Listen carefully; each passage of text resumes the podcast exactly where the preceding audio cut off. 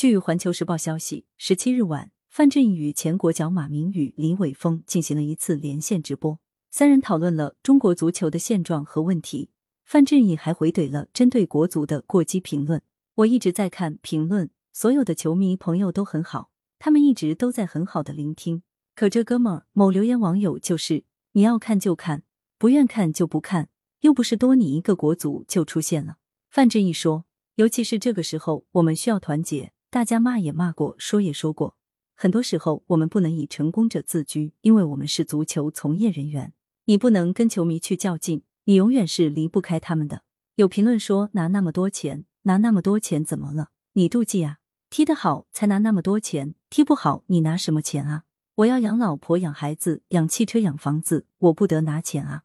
是老板给的钱，又不是我偷来的。此外，范志毅也表示。现在中国足球青训缺乏一个专业和完善的体系，大部分都是做市场、向学校收费的培训机构，而不是能把球员从小一直带到大的真正青训机构。感谢收听羊城晚报广东头条。